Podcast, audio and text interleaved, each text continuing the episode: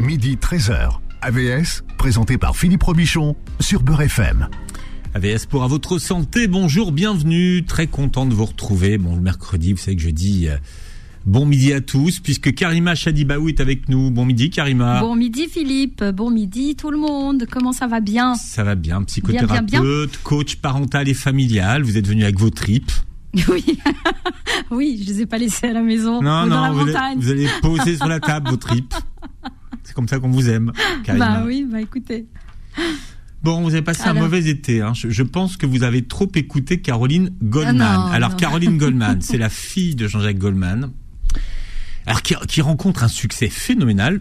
Oui. Mais, mais c'est vrai que vous avez écouté Caroline Goldman et vous avez Non, réécouté. j'ai réécouté, Oui. j'ai Donc- Donc c'est relu. vrai. Donc c'est vrai. Non, c'est vrai, mais Oui. bien sûr. Oui. Bah, vous savez, euh, on, on- on incite les gens sur notre radio à ouvrir l'esprit, à être curieux, à ne pas rester sur des a priori, sur des présupposés.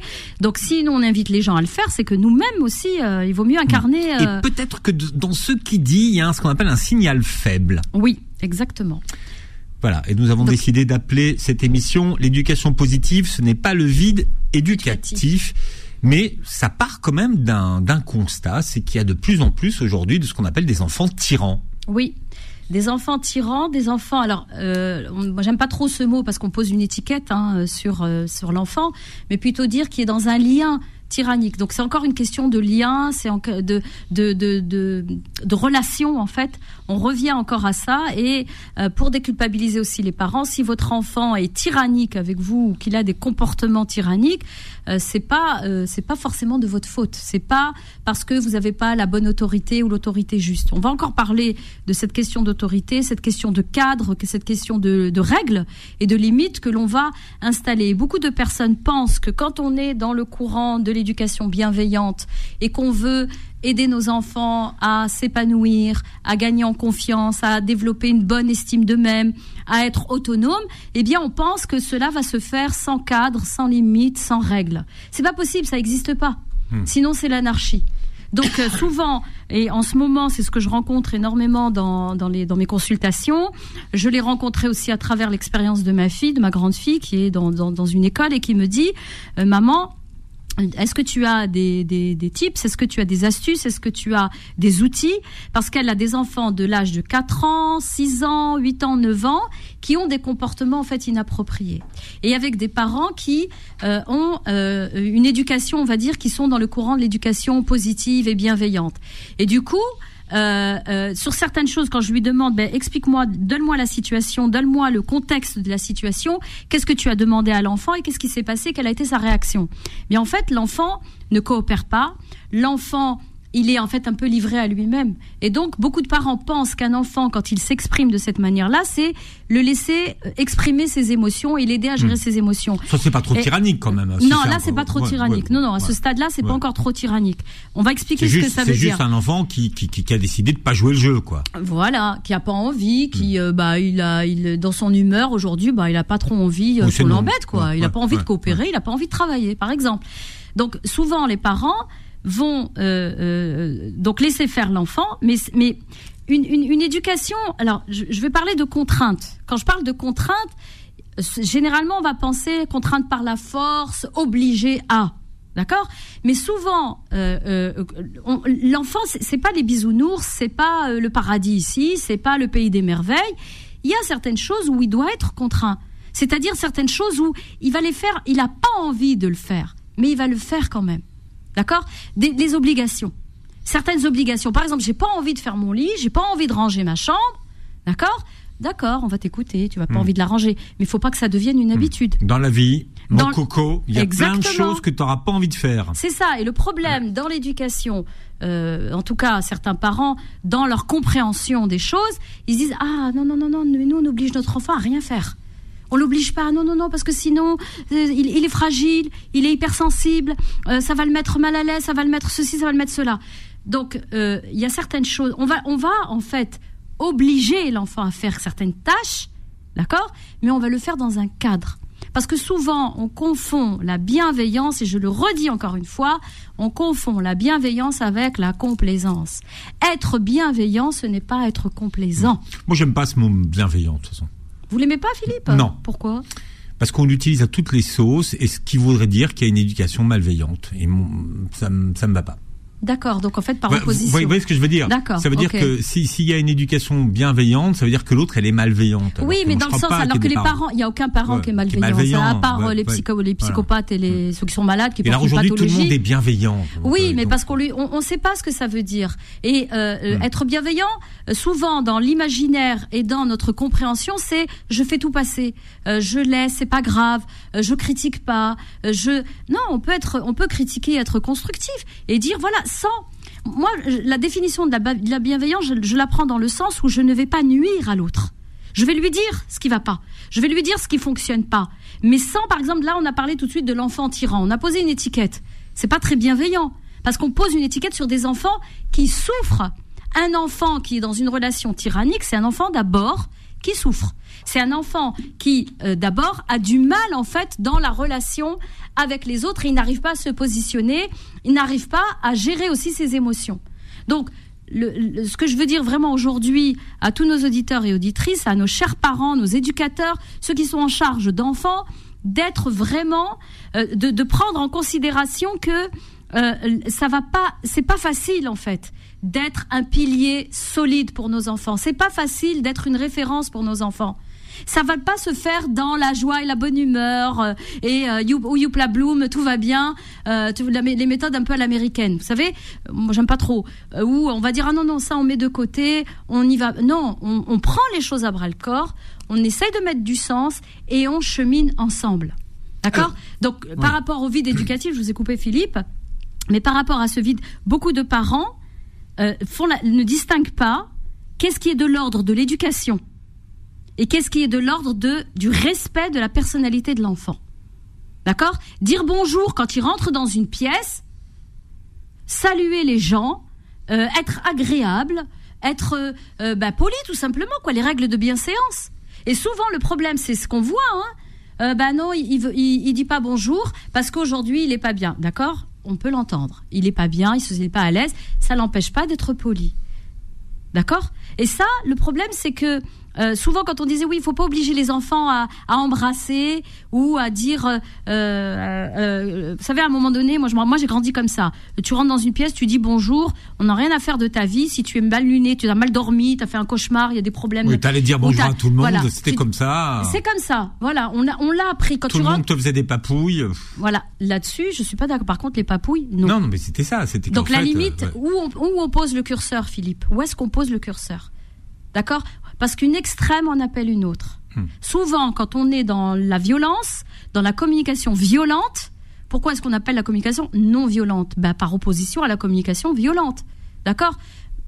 Mais parce qu'on on, on, a voulu en fait marquer le coup en disant ben voilà il y a une autre manière de communiquer et nous on se on s'inscrit dans la non violence c'est pour ça qu'on dit ben la bienveillance on s'inscrit dedans mais le problème c'est qu'il y a des dérives après c'est par parce que j'ai un déficit au niveau de mon autorité, j'arrive pas à me faire entendre avec mon enfant, j'arrive pas à l'amener à coopérer, à faire ce qu'il a à faire, euh, à avoir une attitude d'élève quand il est en classe, euh, eh bien, je vais dire, bah non, je suis dans le courant de la l'éducation bienveillante. Non, non, mais nous on les laisse. Non, même dans les méthodes Montessori, les méthodes Steiner, toutes ces méthodes-là alternatives ou euh, complémentaires, on peut les appeler comme on veut. Eh bien, ben, il y a des règles. Il y a des règles. Hmm. Et il y a une manière de faire. Alors, qu'est-ce que les parents n'ont pas compris ou alors qu'est-ce qu'ils ont du mal à appliquer alors, euh, ce qu'ils ont du mal à appliquer, c'est, et, ça part de là, je pense, c'est déjà l'écoute empathique. Alors maintenant, vous savez qu'il va y avoir des, des cours, d'ailleurs je ne sais pas comment ça va se passer, des cours de d'empathie, bah, d'apprendre l'empathie aux enfants. Bah déjà, si nous, en tant qu'adultes, l'empathie, on n'est pas très à l'aise avec ça, est-ce que l'empathie, ça veut dire euh, de parler que de ses émotions et d'être, euh, de se, comment je vais dire ça de s'étendre euh, sur bah, sur tout ce qui est sentiments, émotions, sensations et de laisser de côté les apprentissages, je vais dire non, c'est pas ça. L'empathie, c'est une capacité de l'être humain qui se développe qui est naturelle chez l'être humain et elle se elle, se situe au niveau du cerveau, au niveau, préfrontal. Et elle se développe par rapport aux relations sécures qu'on a développées avec ses parents, avec la figure d'attachement qu'on va avoir. Donc ça peut être le père, la mère, les deux, ou un autre adulte, la nounou, euh, à la crèche, ça peut être vraiment un adulte référent. Euh, cette, euh, euh, j'ai perdu la question, Philippe. Je disais. J'ai perdu. Je suis partie sur l'empathie et donc j'ai fait mon envolée vers l'empathie. J'étais en train de dire qu'est-ce que les parents n'ont pas compris et voilà, ou qu'est-ce qui est difficile de mettre en place pour eux. Eh ben, il y, a l'écoute. Il y a l'écoute qui est difficile à mettre en place et surtout l'écoute des sentiments, l'écoute des émotions. Souvent, quand on a affaire à un enfant qui lui-même ne sait pas ce qui se passe en lui, bah, le parent, il doit ouvrir ce, radars, en fait. Les radars euh, bah, de son audition, euh, les radars de son cœur, pour, pour écouter et décoder ce qui se passe chez l'enfant. C'est le plus difficile. Un enfant qui veut pas euh, coopérer en classe, par exemple. Moi, j'étais dans une première vie enseignante. Et quand j'avais un enfant qui ne veut pas coopérer avec le groupe classe, qui veut pas aller dans l'activité, et que cette activité est importante, il y a un apprentissage qui est fondamental, donc une compétence qui doit développer. Et que moi, en tant qu'enseignante, ou en tant que parent, ou en tant qu'animatrice, je n'ai pas cette ouverture et cette capacité de, pouvoir accueillir cet enfant dans l'état émotionnel dans lequel il est, eh bien, je peux, euh, je peux me tromper, je peux faire n'importe quoi avec cet enfant. D'accord? Le traité d'enfant tyran, le traité d'enfant avec une attitude, inappropriée, le traité d'enfant non coopératif, et puis je peux lui coller toutes les étiquettes que je veux. Mais je n'ai pas réglé le problème parce que je ne suis pas à l'écoute de ce qui se passe en lui. Peut-être qu'il n'a pas envie, qu'il a peur d'être avec les autres, qu'il n'arrive pas à trouver sa place, et ça c'est le plus difficile. Donc du coup, les parents, qu'est-ce qu'ils font? Ils disent bon ben on, va le laisser, on va le laisser. Et puis, euh, c'est comme euh, quand il pique une colère, on le laisse faire, mais on, se sent, nous, ce qui doit nous alerter, c'est notre ressenti à nous en tant que parents. Quand je vois mon enfant qui fait ça, comment moi je me sens? Est-ce que j'ai peur de lui? Ou est-ce que je, suis mal à l'aise avec ça? Et c'est ça, la, la difficulté, elle est là, pour les parents de pouvoir décoder, mettre les mots justes sur ce comportement-là. Je ne sais pas si j'étais assez clair. On va revenir euh, là-dessus, Karima, tout à l'heure, et vous l'avez bien compris ce matin, l'éducation positive, ce n'est pas le vide éducatif. Karima Chedibaoui est avec nous jusqu'à 13h sur Beurre FM. AVS revient dans un instant, midi 13h. AVS, présenté par Philippe Robichon sur Beurre FM. Alors c'est vrai que dans cette émission, on parle souvent d'éducation positive, mais Karima Chedibaou, vous nous le disiez tout à l'heure, eh bien, il y a un équilibre à trouver, c'est comme tout. Exactement, c'est comme tout. Euh, l'être humain n'aime pas les, même si on, va d'une extrême à une autre, bah, c'est l'équilibre. On doit à chaque fois trouver le juste équilibre, hmm. ce qui nous respecte nous et qui respecte aussi nos enfants. Alors déjà, les parents doivent euh, pouvoir adapter l'éducation positive à leurs propres besoins. Oui, exactement. Ça, hein c'est important. Euh, on parlait tout à l'heure en début d'émission sur les cours d'empathie et que tous les deux, vous vous souvenez Philippe, quand on en avait parlé, euh, le, celui qui va enseigner ça, déjà, il faut qu'il fasse le point sur sa propre histoire. Enfin, moi, je, moi, je pensais que c'était inné l'empathie. Oui, non, c'est. Moi, je, je comprenais pas du tout l'idée de donner des cours d'empathie. Soit vous êtes empathique, soit vous l'êtes pas. Mais en fait, je, je suis pas sûr. Non, on l'est tous en fait. On l'est tous, à part les psychopathes. Hmm. Les psychopathes, ceux qui sont atteints d'une psychopathie euh, ou les pervers narcissiques ou les tous ceux ou les sociopathes, ceux-là, ils en fait, on a découvert, mais il y a encore beaucoup de recherches qui sont faites là-dessus. Euh, les ils ont subi en fait des IRM, les personnes qui ont été diagnostiquées euh, donc à ce niveau-là de pathologie euh, high level. Zéro empathie. Zéro empathie. Pourquoi? Parce que euh, au, au, niveau de leur cerveau préfrontal, cette, cette partie-là est, hypertrophiée, atrophiée, pardon, pas hypertrophiée. Donc elle est, c'est le contraire. Il y, a, il y a, une atrophie en fait hmm. où ils, ils n'ont pas la possibilité en fait de, de de bah, elle, est feinte en fait cette empathie, c'est-à-dire qu'ils vont jouer, ils vont surjouer. D'accord? Pourquoi? Parce que c'est des enfants quand on fait la psychogénèse, euh, c'est-à-dire l'origine, connaître l'origine de cette pathologie, d'où elle vient? Bah, généralement, c'est en relation avec la mère ou avec euh, le, parent référent.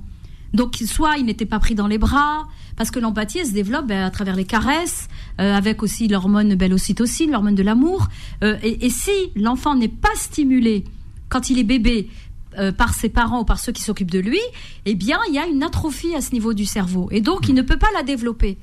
Mais ce qui est positif, c'est que c'est réversible quand même.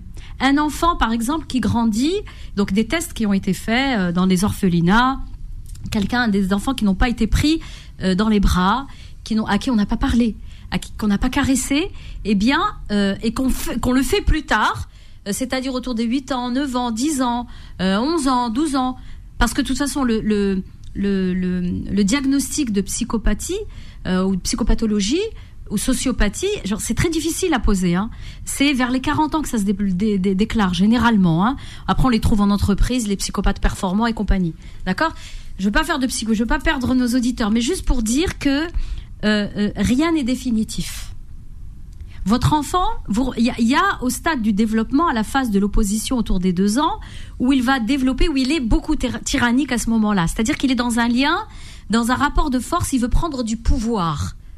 D'accord? Si le parent, il doit laisser une marge de manœuvre à cet enfant pour le laisser se développer. Par, pourquoi? Parce qu'il est en train de développer la confiance en lui, il est en train de développer l'autonomie, sa prise de décision. D'accord Et il réalise qu'il est séparé aussi de maman et de papa. D'accord Mais ça doit se faire dans un cadre. C'est pas cette phase d'opposition, je fais tout et n'importe je le laisse faire tout et n'importe quoi. D'accord Donc dans cette phase, il veut prendre le pouvoir. Eh bien, on va déterminer le périmètre de cette prise de pouvoir. Et ce n'est pas je le laisse faire n'importe quoi parce qu'après à l'adolescence, à la préadolescence et à l'adolescence, c'est aussi des états qui vont revenir. Donc ça veut dire, quelle est sa marge de manœuvre Il va vouloir négocier avec vous le temps d'écran, le temps euh, des sorties, euh, ses vêtements, euh, les copains, le, le, ces, temps de plaisir. Donc il va vouloir négocier un petit peu tout ça.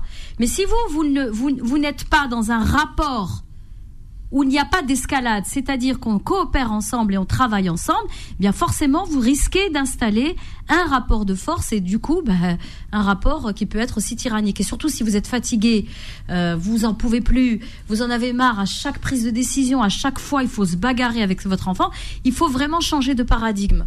Il faut changer de manière de faire pour sortir de l'escalade. C'est ce qui va, ça c'est une des pistes qui va vous aider à sortir de ce lien tyrannique avec l'enfant. Mmh et ça, c'est réversible. Et ça, c'est réversible, bien sûr. Je parlais de l'empathie, le fait de le prendre dans les bras. Un enfant qui fait des colères, il faut le prendre dans les bras, il faut contenir, il faut devenir, vous, le parent, le contenant de cette colère. Pour que la colère, parce que la, colère, elle a besoin de sentir, elle peut être dévastatrice, d'accord? Il y a besoin, là je fais le geste, de, elle a besoin de trouver une frontière. Hmm. Elle a besoin de trouver un obstacle devant elle. L'obstacle, c'est quoi? C'est vos bras. Vous allez encercler votre enfant, le prendre dans vos bras et lui dire là, tu peux, euh, tu peux te mettre en colère. Vas-y, je suis là, je suis le pilier solide, je te tiens. Je ne vais pas faillir, je ne vais pas m'écrouler. Je te tiens et tu as le droit ici d'exprimer ta colère. Tu as le droit ici d'exprimer ton mécontentement. Oui, parce que je t'ai enlevé ton écran. Oui, parce que je t'ai, t'ai hmm. pas autorisé à manger le dixième gâteau. Oui, tu as le droit d'être en colère. Et ta colère, tu peux l'exprimer ici. Là, je fais ce geste là depuis tout à l'heure. Oui, là, là vous, êtes, en, vous, êtes en train de d'enserrer euh, l'enfant dans vos bras. oui. Exactement. Et, souvent, les parents, oui, vous, bah, ils ont peur. Vous le contenez, oui. Il faut le contenir. La colère, elle est là pour être mmh, contenue. Mmh. Si elle n'est pas contenue, bah, c'est pour ça qu'on voit, Philippe, des enfants qui vont se taper la tête contre les murs. Des enfants qui vont envoyer des objets à travers la pièce. Des enfants qui vont se blesser eux-mêmes, se mutiler, se donner des coups, euh, se, euh, se mordre. D'accord Bon. la fameuse éducation positive, ce n'est pas laisser tout faire à son enfant. C'est ça qu'il faut Non, il faut qu'on le comprenne une bonne fois pour toutes. Ce n'est pas laisser son enfant faire n'importe quoi. Ce n'est pas euh, dire, ben voilà, oui, de, de, euh, ce n'est pas un alibi en fait. C'est ça, Philippe. Ce n'est pas un alibi à notre incompétence en tant que parent, parce que souvent on est démuni, on se dit oh là là, mais qu'est-ce qui se comment je vais faire là? Je comprends pas. Mon enfant il me pose des questions. Euh, ça se passe mal à l'école. Euh, je vais. Euh, on, on, est face vraiment parce que ça se construit au fur et à mesure. C'est pas, on aurait aimé que ce soit l'éducation des enfants comme avec Ikea, quand vous allez acheter votre meuble, on vous donne le mode d'emploi, tu dois le monter comme ça, c'est comme ça que ça doit se passer. Malheureusement, ce n'est pas le cas. On apprend au fur et à mesure. Je reçois beaucoup de parents qui ont, qui sont dans un projet euh, de, donc de, leur parentalité, de devenir parents et qui me disent, ben voilà, euh, j'ai, alors j'ai des parents hein, qui sont hyper euh, procéduriers. première étape, on va, j'ai dit, bah d'accord, là sur le papier, c'est très bien. Mais concrètement, en vérité, c'est pas comme ça que ça se passe. D'accord? Quand il va faire ses colères, quand il va avoir de l'angoisse. C'est les deux situations dans lesquelles je vois les parents démunis. Donc, soit l'alibi, c'est dire Ah ben c'est un ultra sensible, hypersensible. Et j'ai lu plein de bouquins là-dessus et qui me disent Ah, Attention, faut pas le frustrer, faut pas le contrarier, faut pas ceci, faut pas cela. D'accord? Donc, euh, euh, il y a, même s'il est ultra sensible, hypersensible, HPI, haut potentiel intellectuel, haut potentiel émotionnel, TDAH, trouble déficit de l'attention, c'est les étiquettes qu'on colle partout. Maintenant, tous les enfants, ils sont tous comme ça. Mais c'est pas vrai. C'est qu'un fait pourcentage. D'accord? Maintenant, c'est quelle est, nous, notre, euh, notre réaction, notre plan, notre stratégie pour accompagner nos enfants quand il y a... Il faut distinguer le vide éducatif. Ben, le manque de... Un enfant, même s'il est ultra sensible, il doit apprendre à dire bonjour. Bon, la frustration, donc la, le zéro frustration, non. Non, mais non, c'est pas possible, Philippe. C'est sous prétexte que voilà, quand on était petit, on n'avait pas tout ce qu'on voulait et que c'est, on veut, on veut pas que nos enfants vivent ça. Voilà, ben ça c'est la. Vous parliez tout à l'heure de les parents doivent faire le point sur leur propre histoire. De qui il s'agit ici? Il s'agit de votre enfant ou il s'agit de vous? Puisque vous dites, euh, la personne va dire, ben moi j'ai pas eu ça, j'ai pas eu ces jouets là, j'ai pas eu ceci, j'ai pas eu cela. Je vais raconter juste une anecdote pour que nos auditeurs et auditrices restent avec nous et nous suivent. Moi, je viens d'une fratrie de huit enfants. Je suis la quatrième, donc la place du milieu. euh, tu fais partie des plus grands ou tu fais partie des plus petits? Tu sais pas trop bien comment tu t'installes là-dedans. Ça, c'est la première chose. Deuxième chose, j'avais une copine à l'époque, quand j'étais dans les petites classes, elle venait tout le temps avec sa trousse. Incroyable, Philippe. Une trousse avec des gommes parfumées, des stylos, du papier, euh, du papier à lettres euh, qui sentait bon et tout. Ben moi, je viens de la fratrie de 8. euh, non, on n'avait pas les moyens. J'avais le stylo bic. D'accord? Et j'avais pas de stylo couleur fraise bonbon, comme elle s'appelle Charlotte aux fraises, Charlotte aux framboises, ou je sais plus quoi. Quand j'ai eu mes filles, j'ai dit alors là, mes filles, elles vont avoir ces belles trousses, ces belles gommes, ces stylos, c'est ceci, c'est cela, ce journal intime qui se ferme avec un joli cadenas et qui a des plumes partout, bref, qui fait rêver les petites filles. Dans mon imaginaire à moi, dans mon vécu à moi.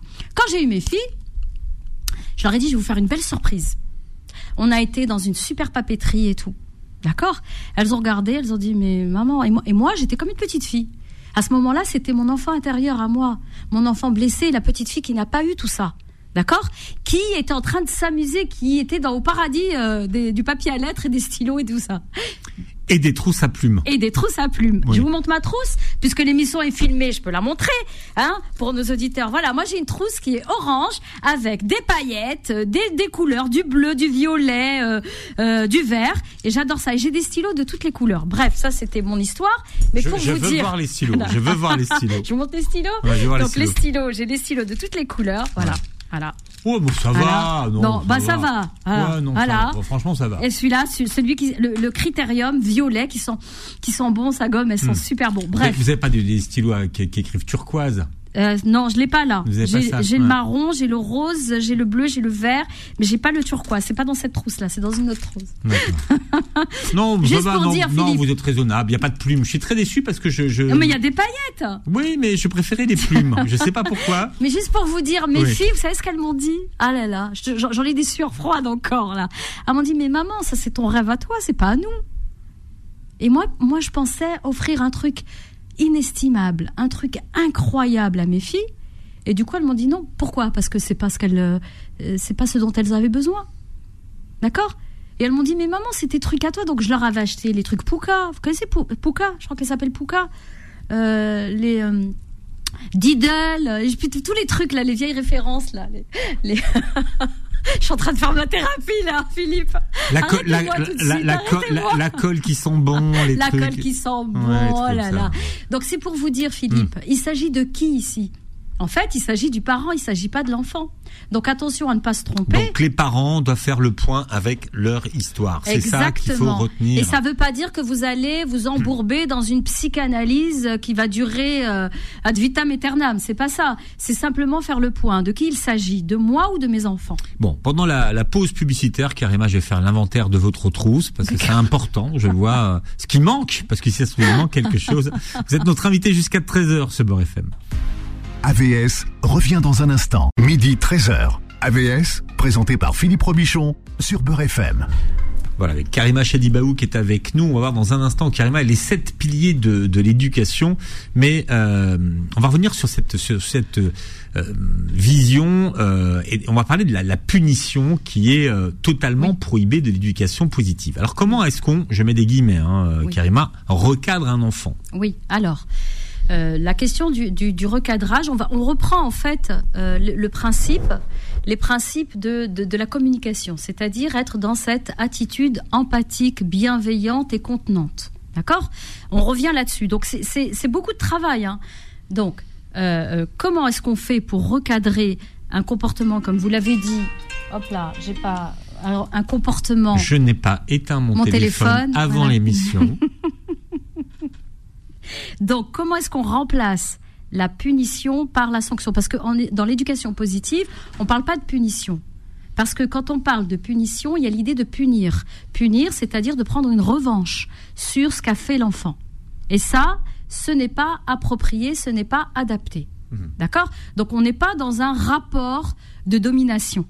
On n'est pas dans un rapport de force avec l'enfant, même si lui veut nous installer là-dedans, parce que il est en quête de pouvoir, il est en quête d'autonomie, il veut, il veut être, avoir confiance en lui, donc du coup, il va vous défier vous le parent, d'accord? Donc, euh, on va remplacer euh, la, la punition par la sanction. Dans l'éducation positive, les détracteurs disent que bah non, bah tout le monde fait ce qu'il veut. Non, c'est pas vrai. On sanctionne. La sanction, c'est quoi? La sanction, c'est la conséquence de ton comportement c'est la conséquence qui peut être logique ou naturelle de ton comportement. D'accord? Donc, on remplace la punition parce que la punition, qu'est-ce qu'une punition? Une punition, c'est quelque chose, c'est une attitude, un comportement qu'on va avoir pour punir, pour faire payer l'enfant et du coup qui n'est pas péd- pédagogique. L'enfant ne comprend pas en fait, il n'y a pas de lien avec ce qu'il a fait. Exemple, il a frappé sa sœur, qu'est-ce qu'on lui fait? On va dire ah ben t'es privé de sortie t'es privé de ta PlayStation, ta Play machin ou ton téléphone, euh, plus de réseaux sociaux, plus de Snapchat, plus de rien du tout. Bah, quel est le lien entre frapper et ne plus avoir, ne plus avoir accès à mes réseaux? Donc l'enfant ne comprend pas. Ce n'est pas la conséquence de son acte. La conséquence de son acte, c'est regarde, tu l'as blessé. Regarde ce que tu as fait. Tu as fait du mal à ta sœur. Comment tu peux réparer? Donc du coup, dans l'éducation positive, on peut plus parler de réparation. Comment je peux réparer mon acte? Par exemple, bah, il a renversé son verre. C'est pas maman ou papa qui va nettoyer. C'est bah, la première réparation, c'est d'abord tu tu tu euh, tu répares les dégâts que tu as causés. D'accord? Et c'est pareil dans les relations avec les autres. Donc arrêtez de dire que dans l'éducation positive, on ne sanctionne pas. Si on sanctionne, parce que la sanction, elle peut être, euh, elle, est toujours positive. Pour, parce que c'est une conséquence de nos actes. Après, elle peut nous plaire, elle peut ne pas nous plaire. Ça, c'est clair. D'accord? Exemple, mon année de travail est sanctionnée par un diplôme, est sanctionnée par une récompense, est sanctionnée par quelque chose. Bah, c'est la conséquence logique de mon travail. Donc là, vous voyez, on doit changer de paradigme. Pourquoi? Parce que jusqu'à il y a très longtemps, et même encore maintenant, par exemple, Philippe, permettez-moi de parler un petit peu du programme, par exemple, sur euh, le harcèlement scolaire. On en parle beaucoup en ce moment. On a fait déjà beaucoup d'émissions là-dessus, et je pense qu'on va en refaire encore d'autres. Euh, et on est dans un plan qui est euh, la prévention, pas grand-chose, et on est surtout sur de la répression. C'est-à-dire qu'on arrive après que les dégâts ont été. euh, Est-ce qu'on ne peut pas penser que déjà agir en amont, c'est-à-dire avoir déjà un programme de prévention, de sensibiliser et les adultes et les enfants sur euh, ce fléau.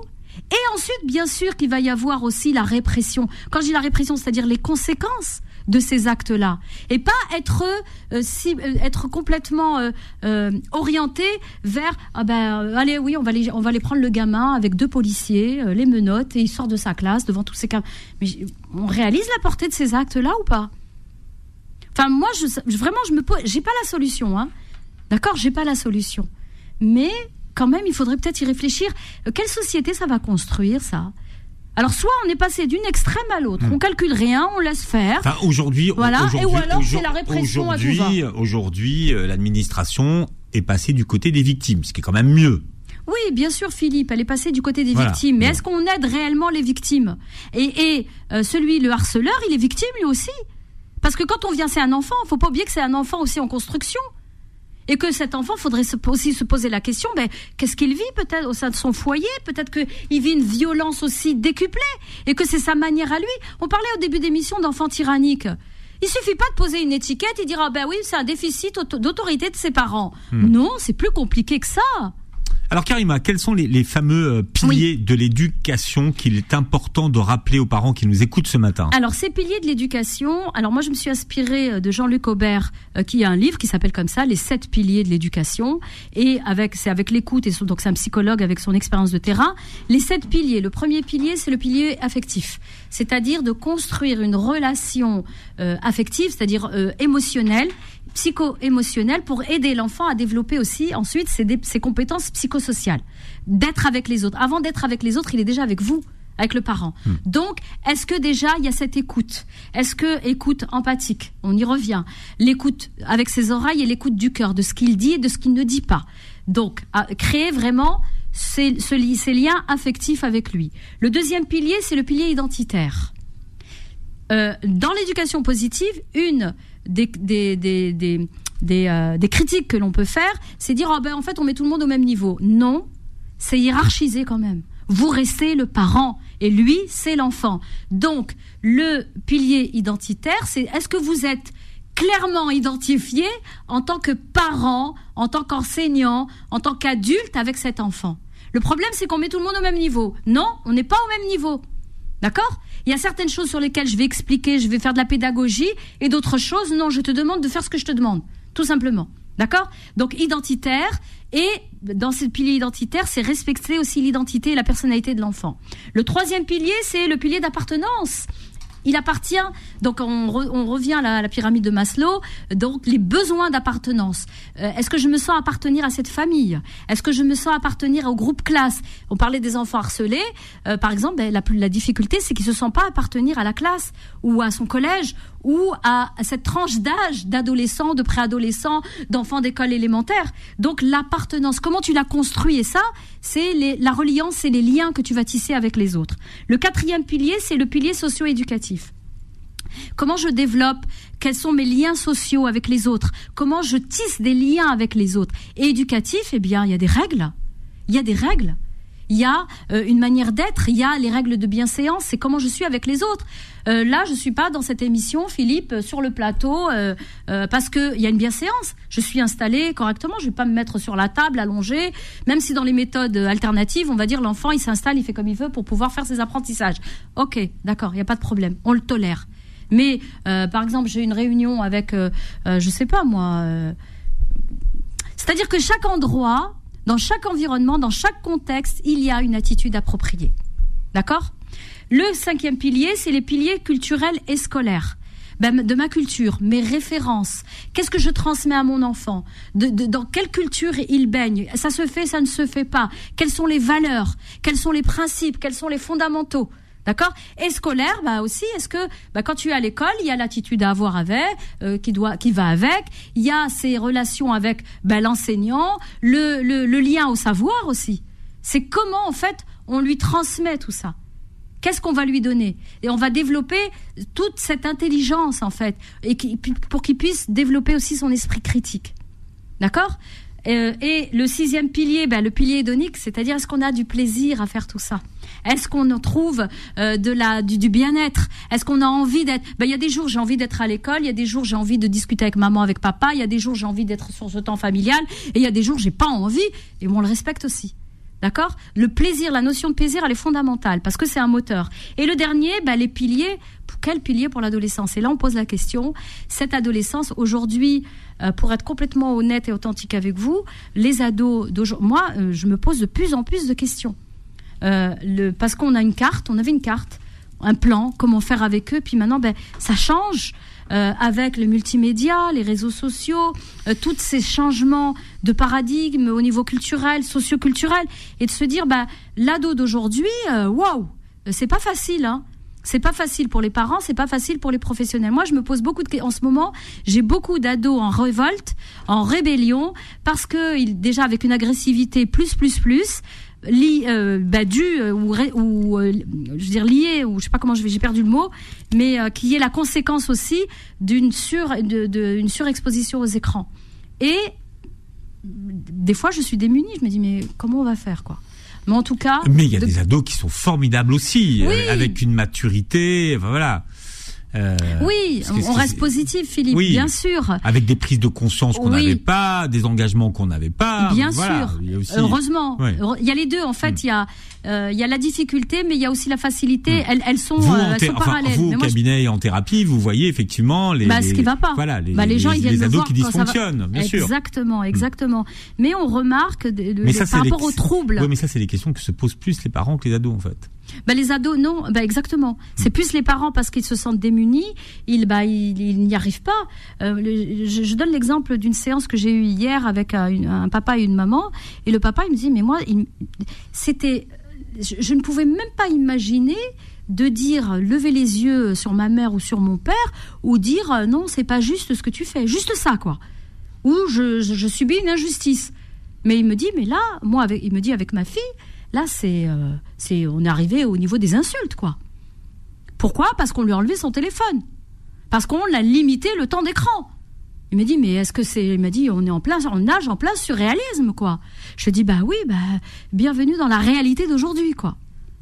Et là-dessus euh, moi, moi franchement, comme j'anime aussi beaucoup de groupes de parole, je trouve qu'il faut, faut encore plus libérer la parole là-dessus et pas avoir honte.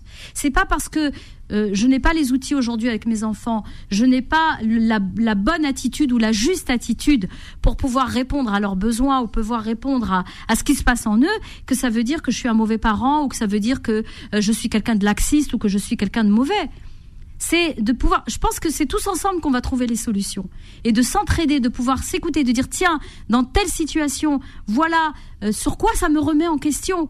Ça remet en question mon éducation aussi, ça remet en question mes valeurs, mes principes, mes idées. Pour moi, le respect, c'est une valeur qui est fondamentale. Ben, comment elle est bafouée par mon ado qui a 13 ans?